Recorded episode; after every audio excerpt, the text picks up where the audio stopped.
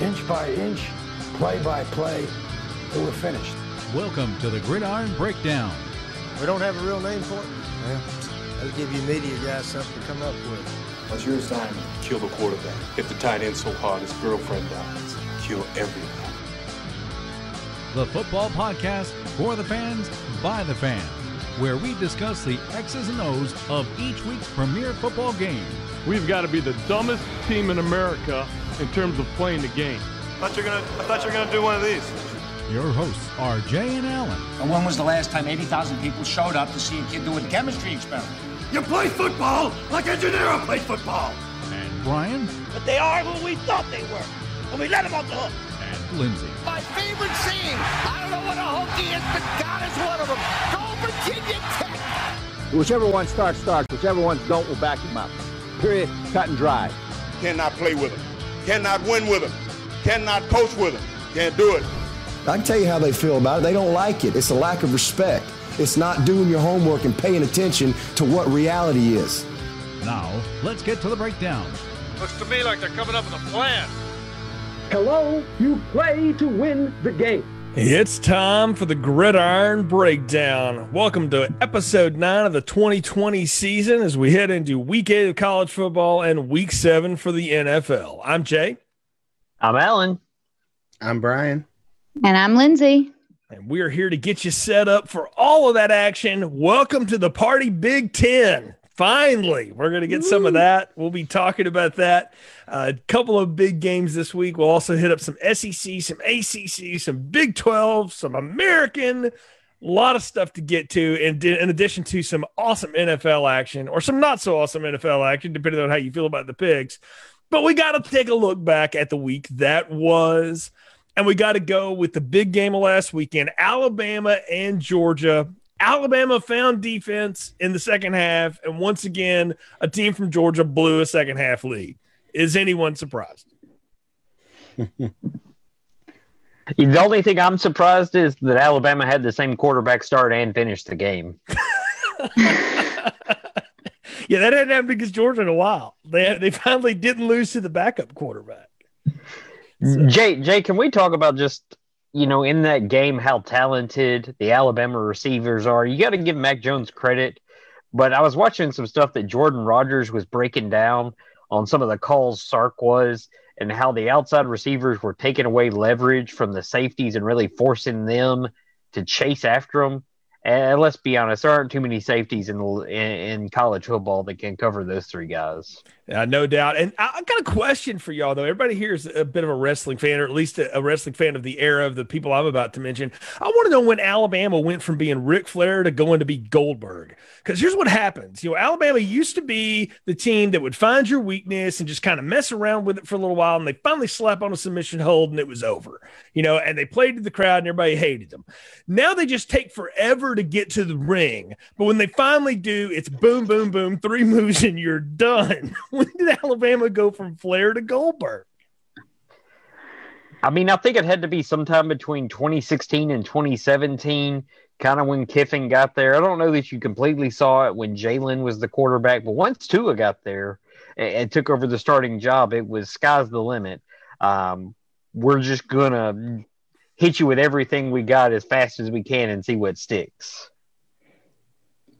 Yeah, I mean, I don't know if I'd call them Goldberg. I really feel like Triple H is more of a more of their speed, right? Because they kind of run things. No one's surprised when they win. Um, married to the boss's daughter. exactly. I would also say for the Triple H acknowledgement there is that uh, he tries to make you look good at the beginning, but then it's his show right? Yep. That's how it works. Like, yeah, I'll, I'll, yeah. I'll, play around with you for five minutes, but then I'm gonna just dominate. You know what? I, I, will accept that. They've gone from Ric Flair to being Triple H. I, I will accept that. That that's an excellent comparison. And Ric Flair would be so happy, and so would Triple H. I'm sure he would.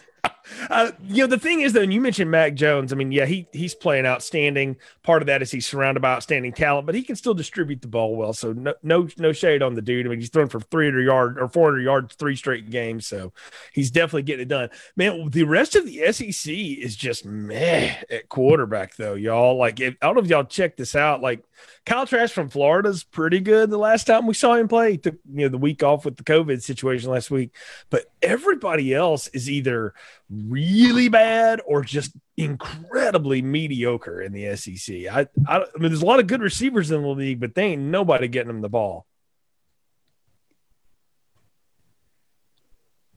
I mean, Stetson, uh, yeah, Bennett, Stetson Bennett was like touted as this savior for Georgia and then kind of just shit the bed this last oh, week. Man. But yeah. I mean, he was doing all right until Alabama.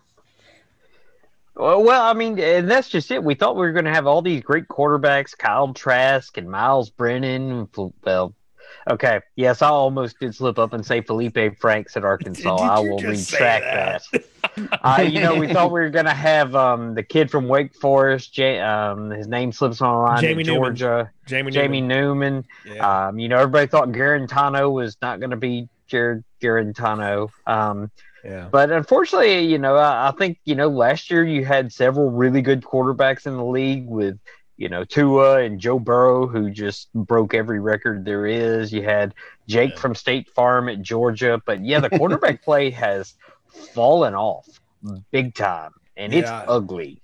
Yeah, it's it's a lot of growing pains and not not looking pretty doing it. But well, I mean know, we, the the fact that Tennessee became the first team ever to win two games by 20 plus points in a season while having under 300 total yards of offense in a game tells you all you need to know. Yeah, it really does. I, the SEC though looked like it found defense again last week. Two teams that absolutely did not: Memphis and UCF. We kind of knew that was going to be a shootout, right? Gang, they combined for 1,600 yards of offense, and get this: God. no turnovers in the game. Memphis won that one 50 to 49. I mean, you got everything you wanted in the game. You got video game football, you got crazy uniforms, you got weird stadium, and you got kicker rage at the end of the game where he tries to punch out a wide receiver. I mean, that you couldn't ask for a more American game than UCF Memphis. I feel like those are the games that like that's what that's why Americans don't like soccer as much. Soccer's never going to score that high. It's never going to happen. And now after a game like this, it's really never going to happen. Right, like like the the the European football version of that would be like three to two, you know, mm-hmm. or something like, or you know, four to maybe. Three. Yeah, yeah, maybe. Yeah. I, I can, I'm old enough to remember too when like every hockey match was two to one, you know, or something. And now, you know, you got 16 to 12 and it's just insane. Baseball's the same way. But yeah, that, that was I, our friend Josh Hathaway texted me. He was like, dude, like defense got left at the bus and told to go somewhere else. Like it, they didn't even come. Like, did they even play defense? And not much for 1,600 yards of offense. That is nuts. The ACC had an interesting weekend. I mean, Clemson did some depraved things to Georgia Tech. I, I think Georgia Tech had a total number of completions was less than was less than the number of incompletions. Uh, uh, Taylor. Uh, whatever his name is, um, Golden Boy had before they pulled him in the second quarter. Um, uh, Trevor Lawrence is who I'm trying to spit out. I, I mean, I knew that Clemson was going to beat Georgia Tech. They beat them 73 to 7. They could have scored 90. They really took him out in the second quarter. I was I didn't even watch that game. I think he may have gone yeah, out there I mean, and handed Clemson the ball scored 35 once. points. Yeah. Yeah, in the second quarter. Clemson scored 35 points in the second quarter, 52 points Jeez. half. I mean, yeah. They yeah, they okay. dropped a bomb on Tech. I mean, Tech tied it at seven to seven, and then Trevor Lawrence threw an interception, and then it just went all downhill for Georgia Tech fast. Yeah, they got run on, they got thrown on. I mean, the greatest social media troll job of the weekend has to go to the Clemson people, though, because you know Atlanta's the 404 area code. Georgia Tech's kind of built the whole marketing campaign out of the 404. They pulled Trevor Lawrence when he had exactly 404 yards of, of passing, and they tweeted like, "How many yards did Trevor have today?" It was a picture of the big 404 on the field. like that's just like a burn that you live for if you're the marketing interns whoever did that. So, um, North Carolina, we should say the previously number five ranked North Carolina went to Florida State, and I wrote this in the notes because it, it was as a question because I, I want to ask. Sports Center told me that they lost because they got caught up in Florida State's mystique. I wasn't aware Florida State still had any mystique, but apparently they do. Hmm. I, I, thought that mystique got left on a field in uh, Pasadena, California, and in aisle seven of the Save More. Right? yeah. um, yeah, that was that did. I mean, they no, spotted them 33 points and then tried to come back and kept dropping the ball in the second half. See, what had happened, Jay, was the ACC isn't very good. You got oh. Clemson, and everybody else is just garbage. UNC had no business being number five in the country. They were just kind of there by, oh, all these other teams lost. This team's undefeated. They've won. Here you go. And I mean, but like, know, also, doesn't the ACC have more ranked teams than any other conference right now? Maybe, maybe not. I'm not sure that any of them outside of Clemson would win an SEC conference game or a Big I'm just saying. Game. I'm just throwing it out there. I'm just throwing it out there. Lindsay, you can you can uh, thump the table a little bit though because your Virginia Tech Hokies finally looked healthy, and then they steamrolled they Boston College.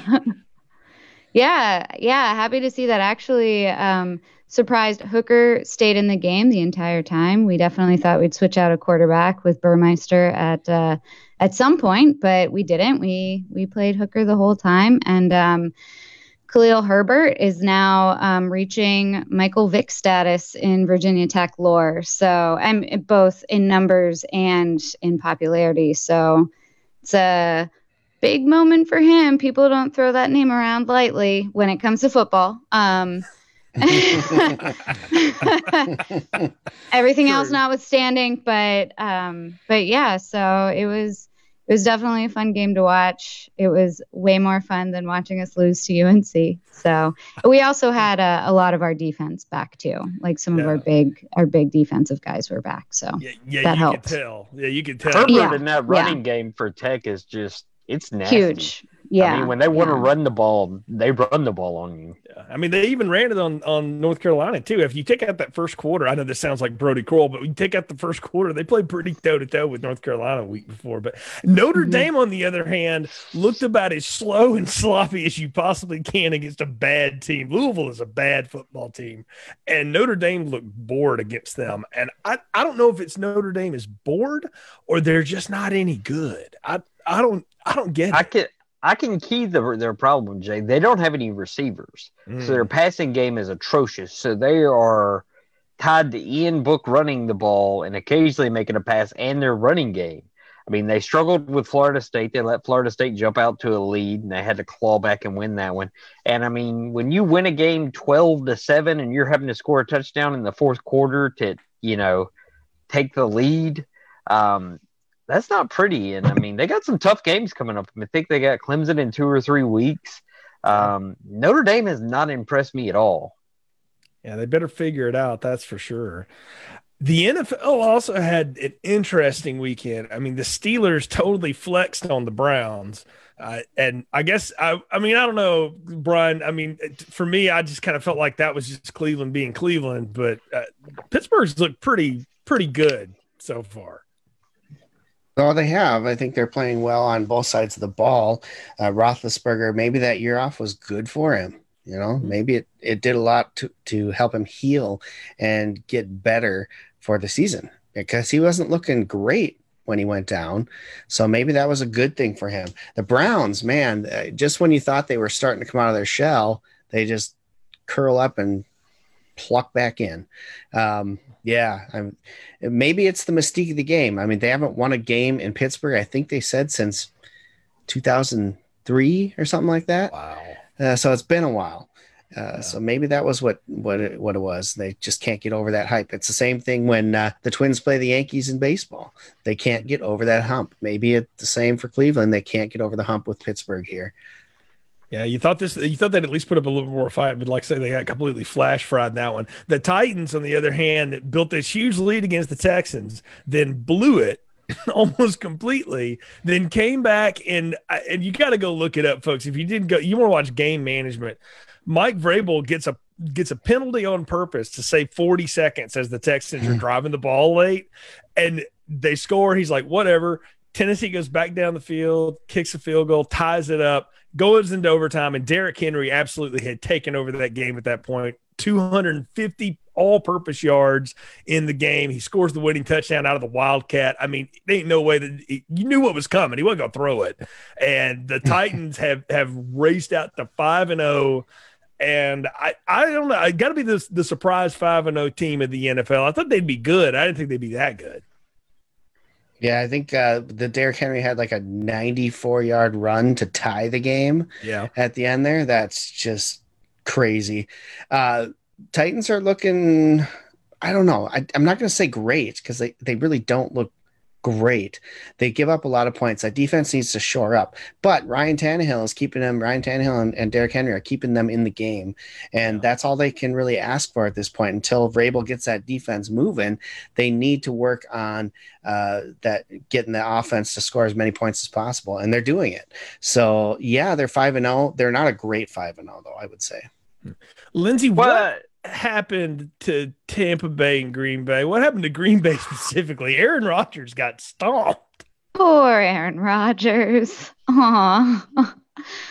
Poor little peanut. and Just just got sacked so many times. I'm sure. I don't I don't I don't know. Well, the crazy um, thing I mean, about is that it, game is the Packers jumped out to ten to nothing lead and looked like they were about to blow out the Bucks, and then I yeah. fell asleep and woke up and the Bucks were kicking our butts. Yeah, see, there you go. You fell asleep. yeah, it was you, Al. Uh, they ran yeah, into was, Tom Brady. Yeah, that's what it was. Tom but Brady it was said, seriously they had I'm the goat. You're not. But didn't Aaron Rodgers got sacked like five or six times? Yeah, and he threw two interceptions. It was, it was a lot. Yeah. Vita Vea who? Yeah. I didn't need him. I think yeah. they picked him. That's that's interesting stat about that is that is only Aaron Rodgers' third pick six in his entire career. That is nuts. That's why he's been playing a long time. That's that's you know, crazy. I, I do want to tell you something interesting about the Titans game. You're talking about that long run Henry had. Uh, Pro Football Focus said that he reached a top speed of like 21.76 miles an hour. Said he was the third fastest ball carrier they've had in the NFL this year. Said he weighs like 45 pounds more than the other two guys. yeah, right. I was gonna say he's he is like a Mack truck doing that versus a sports car. That is that is insane. When he, was mad that field, he didn't get to 22. That's what he said. They asked him right. about it. He's like, "Well, I, sh- I thought I hit 22." Right? As all these people are falling behind him. Um, somehow Adam Gase is still employed by the Jets as of this recording. Um, I, I, my only thought is ownership doesn't trust Gregg Williams or anybody else to be the interim coach, and they're just they're just tanking it out. I, Here's the thing: I think Gregg, they trust those guys too much. well, no, I think uh, Gregg Williams shot himself in the foot uh, last week. Had he not maybe said what he said and made the organization look bad, there might have been a chance he would have gotten that nod. But now they're pissed at him. And, uh, you know, whatever. Uh, maybe they're holding on to him so that they can continue to keep losing. They're seeing what happens when you fire coaches and your team starts winning. They don't want that. Right. You don't want to blow the draft pick. That's that's what right. it is. Uh, somehow the Chicago Bears are five and one. Got to be the ugliest five and one in the NFL, but they still they're getting yeah. it done though. Like that. That's on one hand, I keep knocking them for being this real ugly kind of defense and sort of a halfway run team with Nick Foles and his you know sort of arm back there. But they still they found ways to win. Now I don't know if it's they haven't really played anybody yet or not, but Carolina's decent and they. I mean, they beat them. Tampa on the road. Yeah, I yeah I that was a big it. one. That's yeah. about the only big one they have, though. I mean, other than that, the team look at the teams they've they've beaten. They're not really that good. Carolina shows flashes, right? Uh, but I wouldn't consider them great or good. The Bears are going. Go, the Bears are not mm-hmm. going to keep riding this high. They're going to come down. It's but you know, for all for all the teams that I mean, Pittsburgh maybe Mm, well, even they've kind of messed around in a few games. There's nobody who's just blowing me away. Like I know Kansas City's good, and I know Pittsburgh's good, and I know Seattle's good but they've had a lot of close games and they're not what we mm-hmm. usually expect. Like Seattle's giving up a lot of points. They're having to outscore people. Uh, Pittsburgh, I mean, they let Philadelphia hang in that game and make it close at the end. They're, There's nobody they're the only undefeated just... team playing defense though right now. Like the Titans and, and the Seahawks can outscore people. The the Steelers legitimately it's hard to score on them. Like they they have a really good defense. The, they do, and that's why I'm saying they they may be playing the best ball of anybody. But even the Chiefs have looked mortal at times, and you know, kind of had to eke out a couple of wins there. Uh, and maybe this is no um, spring training, no long fall camps, no preseasons. There's just a lot of sloppy football, and I think you're seeing a lot of just kind of mediocrity especially from the AFC, uh, the NFC East. Oh man, let's talk the NFC. Oh, somebody's going to win that division, going six and ten or something, and it's going to be horrible. Like it. Yeah, that's bad. Oh yeah, we, well, I'm, I'm texting with Brian last night, and he's you know just hoping Kyler Murray doesn't score another set of fantasy points. I think you had to keep him under 38 or something to win, and he got pretty close. I had a 38 point lead going into that game, and I thought, oh, 38 points, no, no chance. And then that guy just keeps going and going and going. And I was like, oh my God, I might lose this game. He had 32 in the end. Yeah. and if it weren't for Kenyan Drake's 60 yard run, he probably would have gotten to 38. Honestly, yeah. he was thing, on a tear. The thing is, though, you look at it like he's not efficient at all. He just throws touchdowns. I mean, he's like eight of 20 for three touchdowns at one point and 200 yards, which is the most insane stat line you can get. Yeah. Uh, he he does it more with his legs. That's what I think killed me the most. I mean, he ran a t- went in for a touchdown and he had like 80 yards rushing. So he was also doing it against the Cowboys' wet papered bag oh, defense. Yes. Like, for sure. Yeah. And now there's there's dissension in the locker room, Lindsay. They're talking about like, oh no, everybody's fighting. And I'm like, so what else when you lose, you know, what you do.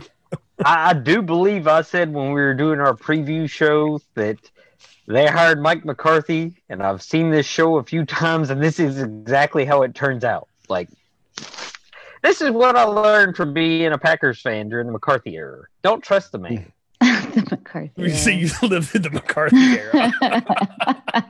well, well, it was like there. You did. Years. You did say that. Yeah, yeah. Well, it is. It is time to to look at the picks records. So you three all went four and five last week because we had a game get get canceled, so we pulled one off the schedule. Yours truly went five and four. Thank you very much. So finally got on the other side. That brings up the totals to Brian. You're 44 and 20. Alan, you're 41 and 23. So you've closed the gap. Lindsay, 39 and 25. I am 35 and 29, holding up that uh, that fourth leg the whole way through there. But uh, yeah, that's our picks record. No real changes in the standings, but uh, we all took a few on the chin last week. We talked about some of those. You know, uh, you know, Brian, if you just not believed in the dogs, you still have a little bit more of a lead, but oh well. Um, no so dogs. we try to talk you out of it. My bad. but you know, we, we, are flipping the script a little bit this week. Brian, you're jumping in the college game because it's mm-hmm. Big Ten time, and you're leading us off with first feature game of the week. Michigan, the Wolverines on the road to take on the Minnesota Golden Gophers. This is your 6:30 p.m. Central, 7:30 p.m. Fox game of the week. Brian, break it all down for us. All right. Yes, I'm excited. Uh, this is the only time I get really excited about college football, if I'm being honest, is when my Gophers are playing. And not that that's ever been a good thing, but you know, we're rowing the boat here. We're rowing the boat. Uh, number 18 versus number 21, if I'm not mistaken, unless that's changed since I looked it up. Uh, Michigan comes in at number 18, Minnesota at 21. Uh, high hopes for both teams this year. Last year, of course, the Gophers finished the season 11 and 2, beating your Auburn Tigers in the Outback Bowl. That I I don't remember last time they got a good bowl win. So that's fun. Uh, Michigan, on the other hand, finished nine and five on the season and had a loss in the Citrus Bowl to Alabama. So, coming off a disappointing season, I'd say for Jim Harbaugh and Michigan. But you know, here we go. This is for the little brown jug. That's right, trophy game for this team. Uh, Michigan has dominated this series They've played, uh, I think it's something like 103 times in the history of the schools. 75 wins for Michigan, 25 losses, and three ties. Not a good record for Minnesota here. Michigan is right now currently favored by three. Again, unless that's changed since I've done my research. Michigan has won eight of the last nine games, and two have been uh, eight of the last nine games, and they've only lost three times to the Gophers since 1978. That's a long time. Wow. Long time. Uh, they are 33 12 and 1 in Minneapolis and 2 0 at TCF Bank Stadium, which is where this game will be held. The Gophers' defense is very young, very inexperienced. And on the offensive line, the Gophers are bringing back, on the offensive side, the Gophers are bringing back quarterback T- Tanner Morgan and the 2019 Big Ten Receiver of the Year, Rashod Bateman, who was allowed to recommit after initially opting out of the season due to COVID. Also back are Chris Autman, uh, sorry, Chris Autman-Bell, and at wide receiver, or at wide receiver, and Mohamed Ibrahim at running back. Michigan comes into the game without star wide receiver Nico Collins, who opted out and signed with an agent, making him ineligible to come back in. Along with losing four of their starting offensive linemen, uh, QB Shea Patterson and wide receiver Donovan Peoples Jones, who entered the NFL draft last year instead and is now on those dreaded Cleveland Browns. Harbaugh still hasn't declared who their starting quarterback will be as of this recording. It will either be redshirt sophomore Joe Middleton, who is favored, or Cade Mc, uh, McNamara. Uh, Mac, whatever. Cade. On the defensive side, Michigan has three returning linemen and includes two all Big Ten ends, uh, Kwity Paye and Aidan Hutchinson. And the front seven are expected to be the heart of this team. So it comes down to this young, inexperienced defense. Can they hold off a inexperienced quarterback and a offensive line that, well, let's just say we don't know what to expect of because they've lost most of their players? Or will Michigan trump them like they're supposed to. I'm going to pick Michigan 28, Minnesota 20 in this one. All right. Alan. Uh, you know, it's interesting enough. I mean, let's be honest. Harbaugh has severely underachieved in the eyes of the Michigan fan base. Uh, also, Jay, they haven't renewed his contract, which expires at the end of this year. Just FYI. Hmm. Uh, here's the thing: I think PJ Fleck's a better coach. I think Michigan, uh, Minnesota has a better quarterback. I've watched Michigan play offense for the last five years. It's been awful. I know what the Josh Gattis experiment is like. It's going to be terrible. Their defense may be good, but they're not going to be able to score enough to win this game. Give me the Gophers. I'm going to row the boat 24 to 13. Ooh, you like them big, All right. Too. All right, I Lindsay. Like oh, man. Alan just changed my mind. Originally, I had Michigan to win this game, but I am going to flip and go Minnesota 27 21. All right. Well, I'm going to tell you, I think Michigan's going to win for two word reason Dr. Blitz. Doc Brown, the defensive coordinator, in game one, when nobody's had any experience yet, go with the defense that's going to apply pressure Give me Michigan close and ugly, but they get it done 20 to 17. I like the Wolverines here. So interesting that uh, we're split on that one. Well, Alan, we, we go over to you and we we step outside of the Power Five to watch ourselves take Mr. Willard down for a minute, and we get to see the Cincinnati Bearcats 3 and 0 on the road to take on those SMU Mustangs. Last time SMU was 5 and 0, the NCAA was calling them. It's the 8 p.m., 9 p.m. ESPN 2 game of the week. Uh, I, Pony Excess, by the way, one of the best 30 for 30s ever. Highly yeah, recommended. Very good. Mm-hmm. Yeah.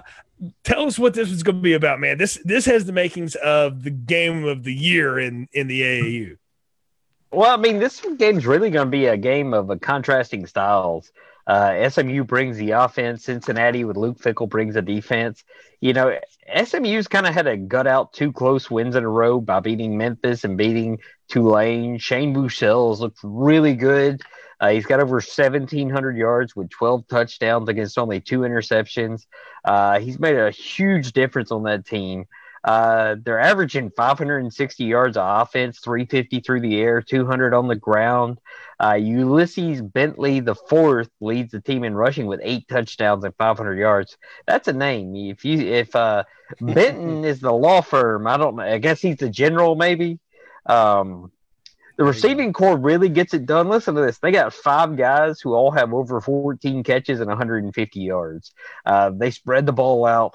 They can hurt you in multiple ways. Now, the SMU defense, on the other hand, um, it's kind of a problem. Um, they've given up over 24 points in four out of their five games, and their first three opponents were garbage opponents and still scored on them. They allow over 400 yards a game. The, the flip side of that, though, is they forced 10 turnovers. So they're, they're getting the ball back, but this, this unit is a liability. Um, Cincinnati uh, gets things done on defense. Like I said, they've only allowed 300 yards a game and only 12 points a game. Uh, they forced eight turnovers in three games. They've, they've shut down everybody they played. If you go back and watch that Army game, the way they handled the triple option was just impressive because it, usually Army gets you.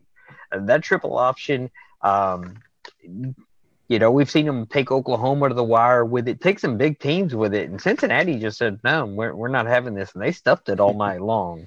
Um, the Cincy offense is eh, it's it's been an adventure to say the least.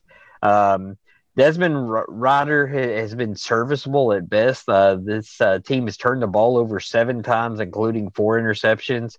Um, they're only averaging 218 yards through the air. Now they do do make up with that with 178 on the ground. But this offense is nothing to get excited about. Um, you know, there's nothing pretty, there's nothing sexy about it. I guess that makes sense. Luke Fickell being a defensive coach. Um, you know, getting down to, to brass tacks here, I think SMU has played well, but I think they played it with fire. They're they're playing with uh, house money, and a tough defense might be a struggle for them. I think Cincy's able to slow down that offense enough, get a few turnovers, a few advantageous scores, I like Cincy to keep it uh, close and win 27 24. All right, you've got Cincinnati. Lindsey, what do you say? Yeah, um, I I just think Cincinnati has a better overall team. SMU has yes won a bunch of games, but three out of the five are seven points or fewer. Um, so I've got Cincinnati winning this one too, thirty-two to twenty-four. All right, Brian, what about you? Uh, I got to go with that high-powered offense. I'm going with SMU, thirty-five to twenty-eight over Cincinnati at home. You know, I, I want to tell you, I really was toying with this one all week because I thought, man, that Cincinnati defense is severe. Yeah, they don't do anything flashy on offense, but that SMU defense is not great. But Shane Buechele has come around. I'm going to pull the trigger on it. I think they're. I think SMU is going to sucker him into a shootout Cincy's not going to be able to keep up. Give me SMU 30 to 27 over Cincinnati in this one. So we'll go Mustangs in this. well, Lindsey, it's time for your uh, featured game of the week. The Nebraska Cornhuskers on the road to take on the Ohio State University. It's the 11 a.m. Central, 12 noon kickoff on Fox. Yeah, like immediately at the end of last week's show, Lindsey's like, I'm doing that game next week. So you planted your flag in it. Please break I it down did. for us. Yeah, um, I I think it's just Nebraska Cornhuskers. I'm pretty sure Ohio State's the only school pretentious enough to put the right in front of it, but I could be wrong.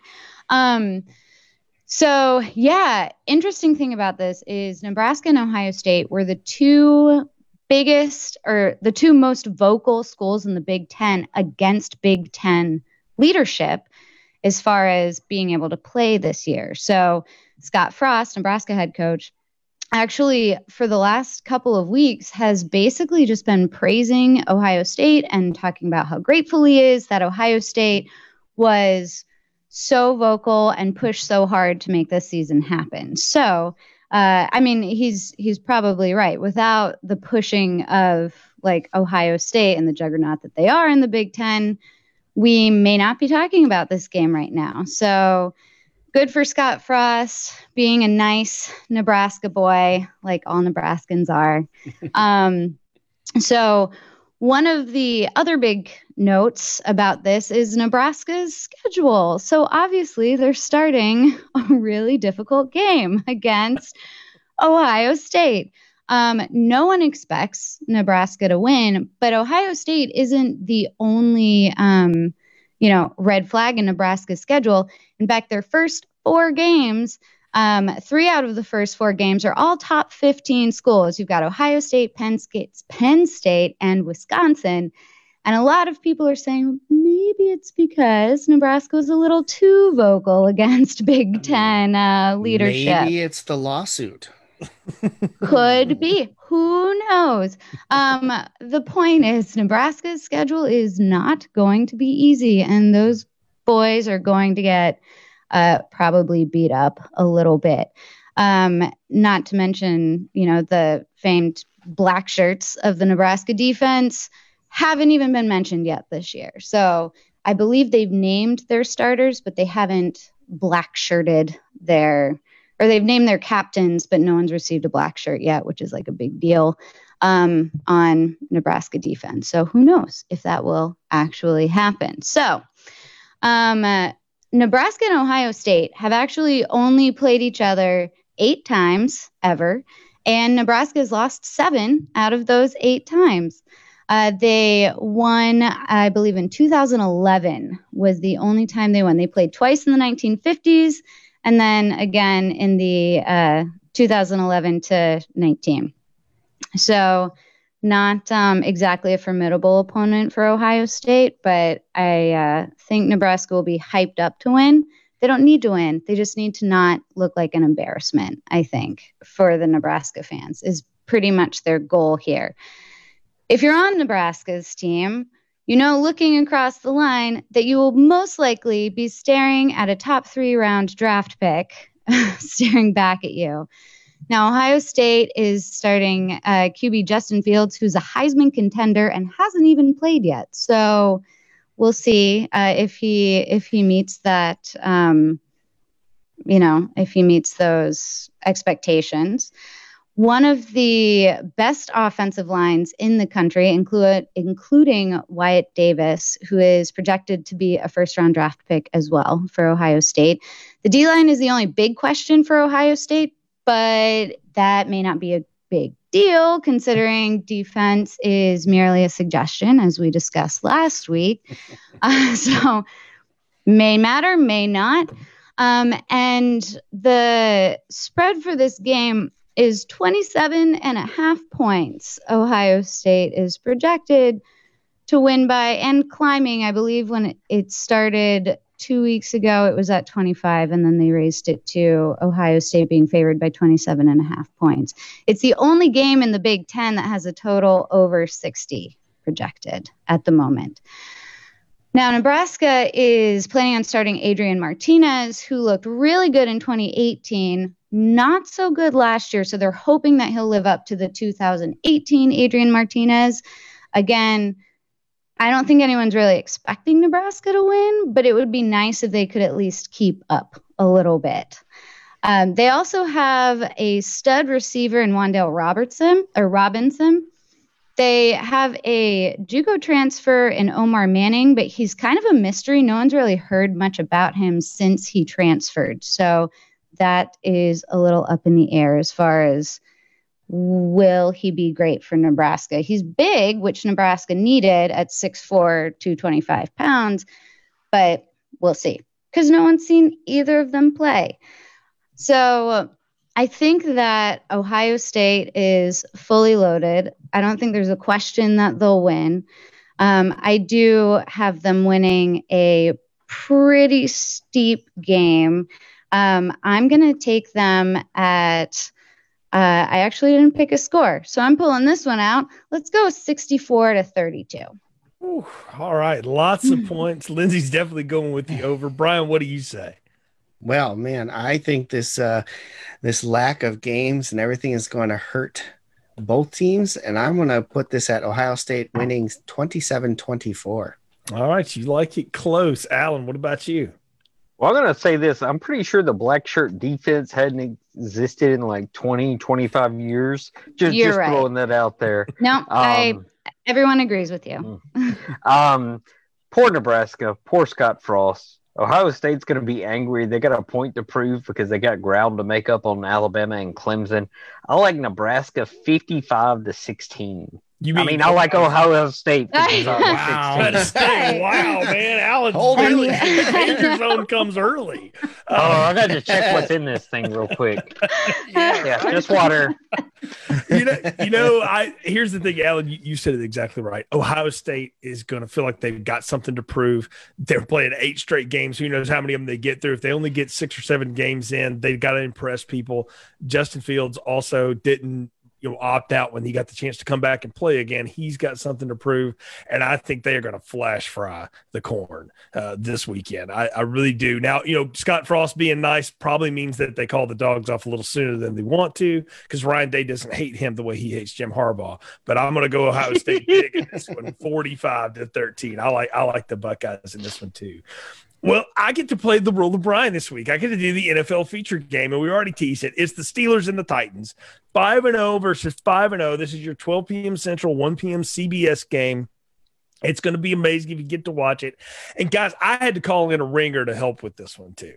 Friend of the show, longtime listener and contributor Matt Presto sent me a little little thing on the Steelers. So I'm going to share that real quick with everybody. We'll listen to Presto, and then I'll come back and give you my thoughts. Hey guys, it's Matt. I'm really excited to have my first guest appearance on Gridiron Breakdown. I really appreciate Jay for inviting me on, and I'm here to talk about the 5 0 Pittsburgh Steelers. Uh, they're 5 0 for the second time in franchise history, and a lot of it has to do with their hiring of Matt Canada in the offseason. Now, a lot of you are going to be saying, well, who's that? Well, he made a name for himself as the offensive coordinator at Pitt and he was there during the Nathan Peterman era where they went to Death Valley and shocked the nation and upset Clemson. So, whenever you watch the Steelers, you're going to see a lot of his wrinkles in their game, and you're going to see a lot of pre snap motions, misdirection, getting the ball to the playmakers on the Steelers. You know, Ben can still hit the deep ball, but that's not his bread and butter these days. It's an older Ben He's best suited at getting the ball around and spreading it around. And that's what you're going to see. And while Matt Canada is just the quarterback's coach, he's pretty much the offensive coordinator in waiting. Now, one of the Titans' biggest weaknesses on defense is against the tight end. And the Steelers have a new weapon in Eric Ebron, who most of you know as, you know, having a coming out party with the Colts. He finally got a quarterback, and he's pretty much picking up where he left off with the Steelers. The Steelers' offensive line started out kind of slow this year, but has really gelled and got it together. Uh, David DeCastro hasn't been able to stay healthy, but they've still been churning out uh, pretty decent rushing efforts, and it's it's really picked up in the past couple of weeks.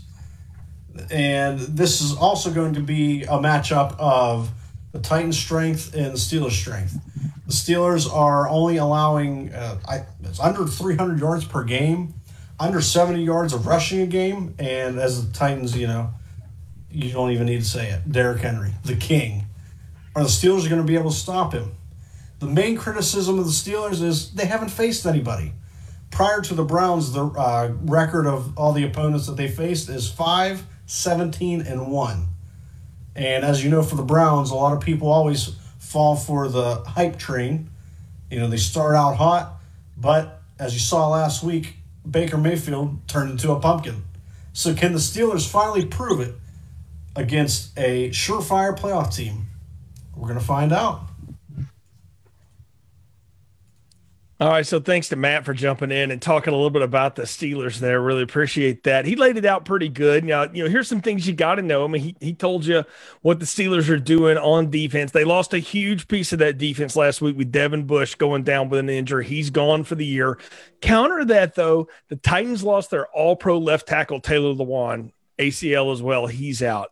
So we'll come back to that in a second. The Steelers get things done this year, not by being flashy on offense. It's only 230 yards a game in the air, about 136 on the ground. They're efficient. They'll turn the ball over. And like Matt said, they're only giving up about 320 yards a game and only 66 yards rushing per game. Now, part of that is they've only played one team that could really run the football or prove they could run the football so far. That was the Browns. And we, you know, he laid it out pretty good. The, the Browns were kind of a fraud and, and had done that against some chump teams.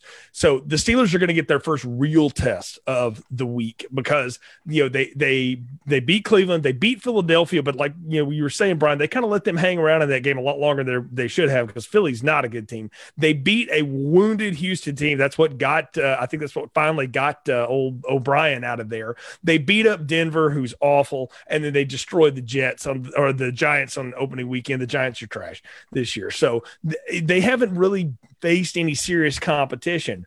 And uh, their defense has given up some points, though. But here's the thing on their defense that you got to worry about Minkah Fitzpatrick is a problem back there. He picks balls off, he flips the field uh, for them. And that's another reason their, their offense doesn't have tons of yards. They're playing on short field half the game. And that's how the Steelers are getting it done. Now, for the Titans, look, they've been they've been toying with death all year on defense, giving up 25 points a game, 285 yards in the air, 137 yards on the ground. That is not going to get it done long term.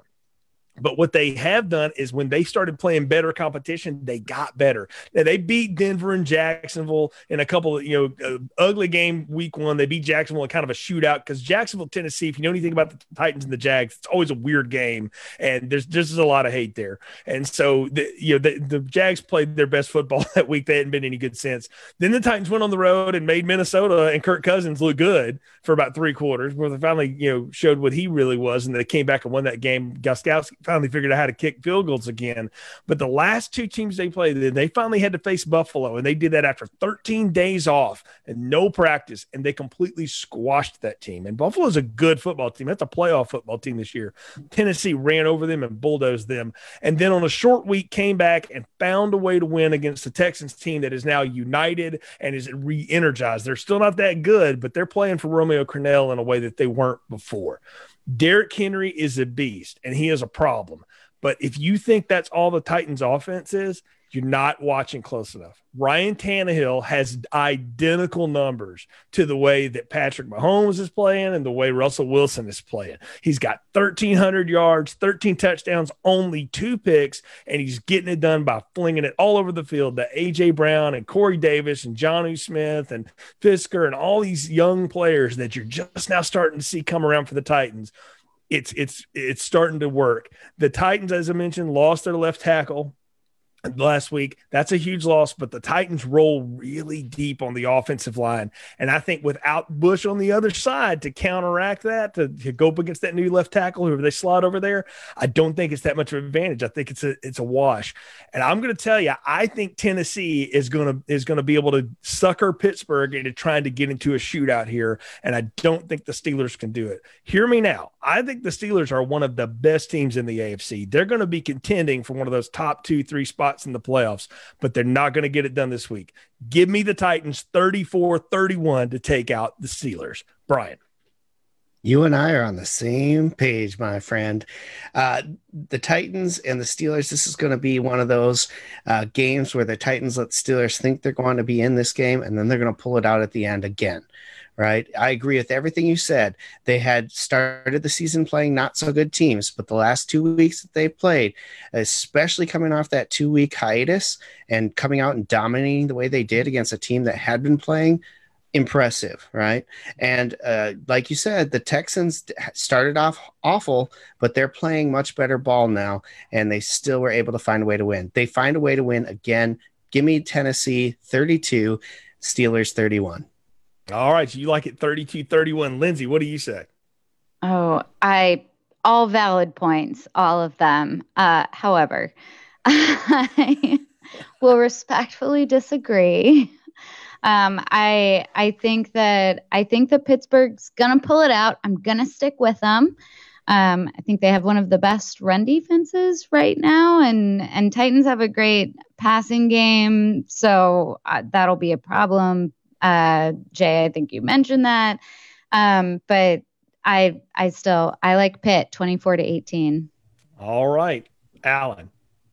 You know, the first couple of games, Derrick Henry didn't look all that great. The Titans offense was kind of the run game just wasn't there. But the last two games, Derrick Henry has been laying down the yards. And if you know anything about Henry, he is a volume guy. And once he gets on a roll and gets in a groove, it can carry over from game to game, as you've seen the last few, several games of each of the last two seasons. Dude is on a roll right now. I'm not sure anybody can stop him. I think this will be a fun game. I think it's a good game. Probably a game we'll see again in the playoffs. I like Tennessee 31 to 27. All right. So we've got three Tennessee, one for the Steelers. So it's time for our lightning round. Three college games, three NFL games. We're going to go Brian, Alan, Lindsey, and me on the picks. Let's start off in the SEC. The Auburn Tigers, two and two off that loss to South Carolina on the road to take on the Lane Train at Ole Miss, one and three. That's your 11 a.m., 12 p.m. SEC network kick. Brian, who you got? Sorry, Jay. Give me Ole Miss 28, Auburn 20. All right, Alan. You don't have to apologize to him. Um, you know, I really struggled with this one because this seems like it's the kind of game where it's like I think Auburn's gonna lose, and then they come out and just absolutely bl- obliterate Ole Miss. Here's the thing: I'm hoping Matt Cor- Coral Corral doesn't throw six interceptions again. And I think that that, that Ole Miss is playing is to try. Well, this is their plan every week. They want somebody to get in a shootout with them, and I think if they do that, here's the thing: Bo Nix has not been good on the road. Uh, he's been absolute garbage on the road, to be honest. So I think the lane train gets on back back on track. I like uh, Ole Miss forty-five to forty-two. All right, Lindsey. Well, Ole Miss has the nation's worst, second worst, one of the worst defenses, allowing uh, 394 yards in last week's loss to Arkansas. And uh, Alan, you mentioned Bo Nix, and despite only hitting 55% of his passes, I think he'll be motivated enough to uh, to to win this one. And also, I can't not pick a team with a quarterback named Bo Nix. So I've got Auburn winning 42 to 34. All right, you guys got a lot of points going in this one. I think this is an ugly slop fest kind of a game. Ole Miss, y'all, they just don't have the defense. If Auburn is smart and removes the head from whatever orifice is in that makes them want to throw the ball 50 times a game and we'll just run the football, they win this game. I like Auburn 26 23 in this one, but won't be surprised it goes the other way. We go out to the Big 12. It's it's a big one, man. Iowa State taking the Cyclones on the road, three and one, taking on Oklahoma State, three and oh. This is your 2:30 p.m., 3:30 Fox game. Brian, who you got? Give me the Cowboys in this one. I'm going to go Oklahoma State 33, Iowa State 27. All right, Alan. You know, I didn't have time to research this stat, unfortunately. I was trying to find the last time that Iowa State beat Oklahoma and Oklahoma State in the same year. I'm sure it was a really long time ago. Iowa State has a heck of a running game. They're gonna they're gonna take down the Cowpokes. I like Iowa State 27 to 20. All right, Lindsey. Nice. Yeah. Oklahoma State hasn't played for a couple weeks, so I think Iowa State will be a little better conditioned. Also, Iowa State got their really embarrassing upset out of the way already, so I have Iowa State winning 34 to 30.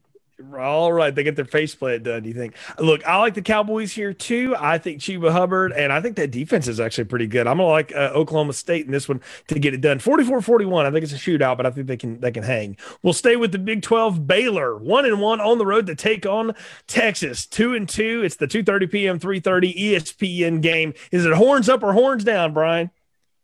When did Baylor play last? I don't remember. A while. uh, give me Texas. I'm going to go 21 17. It's going to be ugly. All right, Alan. Well, you made the optimum word there. Every game Texas has played this year has been ugly. um, now, I'm not so sure that, you know, Tom Herman doesn't have the Mayflower Moving Company on speed dial at this point in time. Uh, guys, Dave Aranda is a heck of a coach. He is going to have a game plan to force uh, Texas offense that turns the ball over to turn it over even more. Baylor should be well rested. Uh, I like Baylor 31 to 24. All right, Lindsey. I'm not putting all my eggs in the uh, Ehlinger basket, but I think you'll still get it done for Texas, and I like Texas winning 34 to 27. Yeah, you, you just uh, said it, Lindsey. I think he's the difference in the game. Dave Aranda's still trying to install a system. Baylor's just going to be a little too rusty. Texas 27 24 in this one. We go to the NFL. This is going to be a real barn burner. The Detroit Lions, two and three. On the, the, we take Motown down to the dirty South to take on the Atlanta Falcons at one and five. This is your 12 p.m., 1 p.m. Fox, and nobody's going to watch it game. Brian, who's going to win? Hey, look what happened, man they fire their coach. They come out and they destroy the Vikings. Yeah. Uh, they're happy. They're loving it. They're thinking they're back on it and they're going to win this game because Detroit just sucks. 28 17 Atlanta. All right, Alan. You know, Detroit got a win over Jacksonville last week, but Jacksonville just looked like it didn't even show up to the game. I think the Falcons uh, keep the Raheem Morris train rolling. They might even do the Dirty Bird after the game's over. Give me the Falcons, thirty-five to twenty-seven. Lindsey. Yeah, um, Atlanta's Julio Jones back, plus Matt Ryan and Ridley, and they prove they can put up points after last week. Um, and I I've got Atlanta winning thirty to twenty-one. I, I'm gonna tell you something. If you ever trust an Atlanta team to do anything good in a game when it matters, you are buying the wrong stock. Detroit is garbage, but they get this one done. They save Patricia one more week. I like the Detroit in this one, 24 to 18. All right, Seattle on the road after a week off, five and zero, oh, taking on those hot Arizona Cardinals, four and two on the short week. This is your 305 405 Fox game. This one ought to be real good. Brian, who you got? You said it earlier. Seattle is, uh, you know, not playing such good defense, and Arizona finding ways to score. So for me, I, I got Seattle winning this game, but it's going to be 38 32. All right, Alan. You know, Seattle's coming off the bye. They had the week off. You got Arizona off the short week, like you said. I think this should be a real fun game to watch. I think Pete Carroll lets Russ continue to cook. I like the Seattle 38 to 31. Lindsey. Yeah, I'm with it. Um, first in red zone efficiency, Russell Wilson leads the NFL in touchdown passes. I don't think Arizona's D is going to keep up. So I've got Seattle winning 37 to 26. Let's all start normalizing Russell Wilson MVP into our language, all right? Because it's gonna happen this year. We're just we're gonna make fetch happen this year. I like Seattle in this one, well rested. Arizona's gonna put up a fight, but give me the Seahawks 41 to 32. Last one, and this ought to be real good for the Monday night football game, the 7 p.m., seven fifteen p.m., eight fifteen p.m. kickoff Monday night. The Chicago Bears, five and one, get to take that that record, that ugly record on the road to take on the four and two Los Angeles Rams. This one ought to be really interesting interesting. Brian, who you got? Not only do they have to travel across the country to get there to play this game, but this is the game Nick Foles falls back down to earth and the Bears start their steep decline into the bottom of the NFC North. Give me the Rams 21 13. I mean, not only is he calling for the loss, he's calling for the complete and utter destruction. All right, Alan. You know, Chicago, how they're five and one, I have no clue, but the Rams have been all over the map. Uh, San Francisco just beat the crap out of them last week. Uh, the Rams are hard to pin down as a team, but I just don't think they got it this year. I like Chicago 24 to 16. All right, Lindsey. Yeah, I mean, Chicago's run game isn't great, but they've been doing a pretty solid job holding holding QBs. Rams have been okay, inconsistent. Alan, I basically mentioned that. Uh, I've got Chicago winning 24 17. Listen, I'm going to tell y'all how mean the Rams defense is. It's like Clint Eastwood at the end of Unforgiven. If anybody says anything else bad about him, he's not only going to kill them, he's going to kill their whole family, burn their house down, and shoot the dog. The Rams are going to wax Nick Foles. I like the Rams here 24 to 10. Alan, you got the daily double last week. Two danger zones hit last week for you, bringing you back to 500. Who you got for us this week on the upset alert special? Well, you know, I it felt good to hit both games last week. Let me just get that out of the way. I don't know that that's ever happened on the show. Uh, guys, I'm going to take y'all to lovely uh, Pittsburgh, Pennsylvania, Heinz Field, where Kenny Pickett is actually going to play this week after not playing last week due to to to an injury. And I, I, think if he would have played last week, they would have had a much better shot in Pitt beating Miami, which uh, you and I both got wrong, but hmm. that's okay. Here's the thing Notre Dame has shown that they have zero capable wide receivers. They have to get things done on the ground.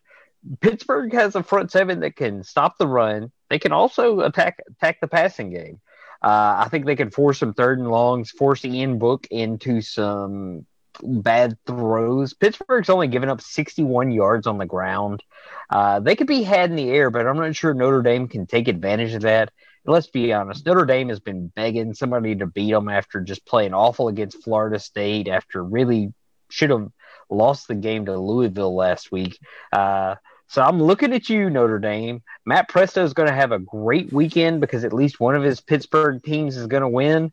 Um, I like Pitt 27 to 13 over the Irish. Ooh, like them big too. All right, Pitt over Notre Dame. Well, as we kind of bring ourselves to closing thoughts here, I, I, threw this out there to you all in the text chat this week, and I just want to hear real quick your your thoughts for this because this is all Brian's doing right here. He went on a, a good rant, and I said, "Oh, I've got the question for the week: your least favorite TV football analyst." And Brian, we'll leave you for last because I think yours is epic. So, Lindsey, you, you crank us off on that one. Which which one do you just can't stand to listen to?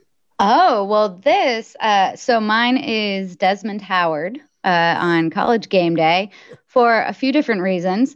Um, one, he doesn't really bring a ton of substance to his analysis on college game day. Two, it's apropos for this week because both Nebraska and Ohio State pl- fans really hate Desmond Howard.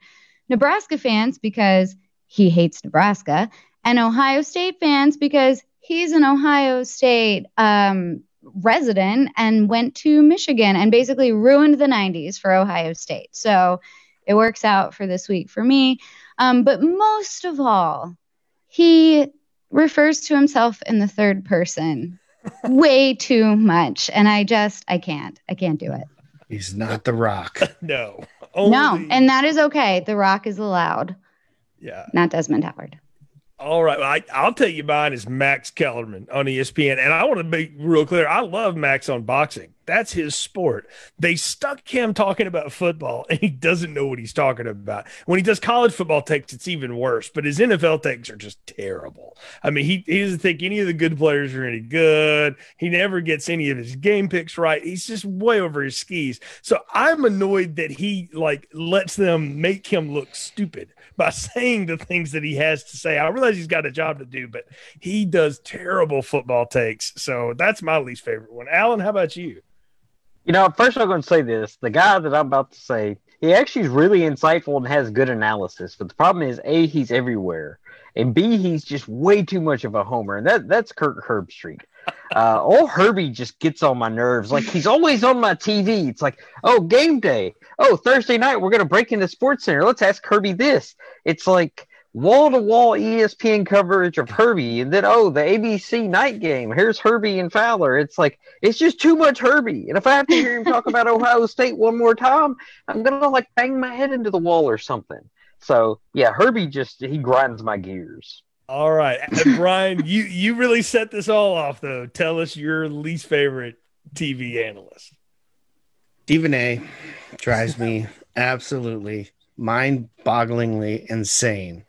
Now, basketball is his sport, and he may have some authority or uh, knowledge in that area. But when it comes to football, there's no reason that ESPN should cut him any check to analyze any football game. And it came to a head last year when he talked on air about how Kansas City was going to win a game with because of a certain player who by the way was out for the season at the time. And my favorite was, I think it was, was it Tony Gonzalez was the commentator with him on mm-hmm. that, and he, he he was on the camera and he went like this, huh? like he couldn't believe that he just said that. Uh, it, it, was unbelievable. The guy doesn't know anything about football, except for that he likes to watch it. And that's about it. So, why they insist on allowing him to give football analysis, I will never understand. And his little shtick of screaming and yelling at the TV may work well for basketball. It does not work well for football. Get him off my football coverage and make me a happy person. Until then, I refuse to watch any ESPN analysis on football. Yeah, the, I think he and Max Kellerman got swept up in the same. Well, these guys are smart. Let's talk about football too. It is a mm. bad, bad move. So, oh, that was a lot of fun. Well, gang, it's a it's a loaded week. The Big Ten is back in. Uh, with the Mountain West is coming back in now too. We'll get into them. Uh, we'll see if Brian's go. There's some action. There's Maction coming back, and hey, before you know it, it'll be November, and the Pac-12 will start playing again. So the Pac-12, yeah. So we'll have to learn a whole new set of conference, but we'll be right here to talk about all of it on the Gridiron Breakdown. So if you're watching us live on Facebook, thanks so much. Like the page, share it with other people so that they know when we go live on Wednesday nights, 8 p.m. Central, 9 p.m. Eastern, they can watch us too. If you're watching on YouTube, hit that subscribe and that notification button. Let us know that you're following the show, or if you're just listening to the audio podcast. That's awesome as well. Leave us a review on Apple Podcasts. It helps people find the show. So until next week, for Brian, for Lindsey, for Alan, I'm Jay. Thanks for listening to the Gridiron Breakdown. Thank you for listening to the Gridiron Breakdown. Uh, playoffs? Don't talk about playoffs. You kidding me? I just hope we can win a game. Follow us on our website, thegridironbreakdown.com, or on Facebook. We do things around here my way. You understand that? You're going to be stuck in spring all your life, boy. I don't want your life. Tune in next week for more analysis and opinion from our hosts. Now, y'all scared to ask another question? They're not going to keep them off the field tonight.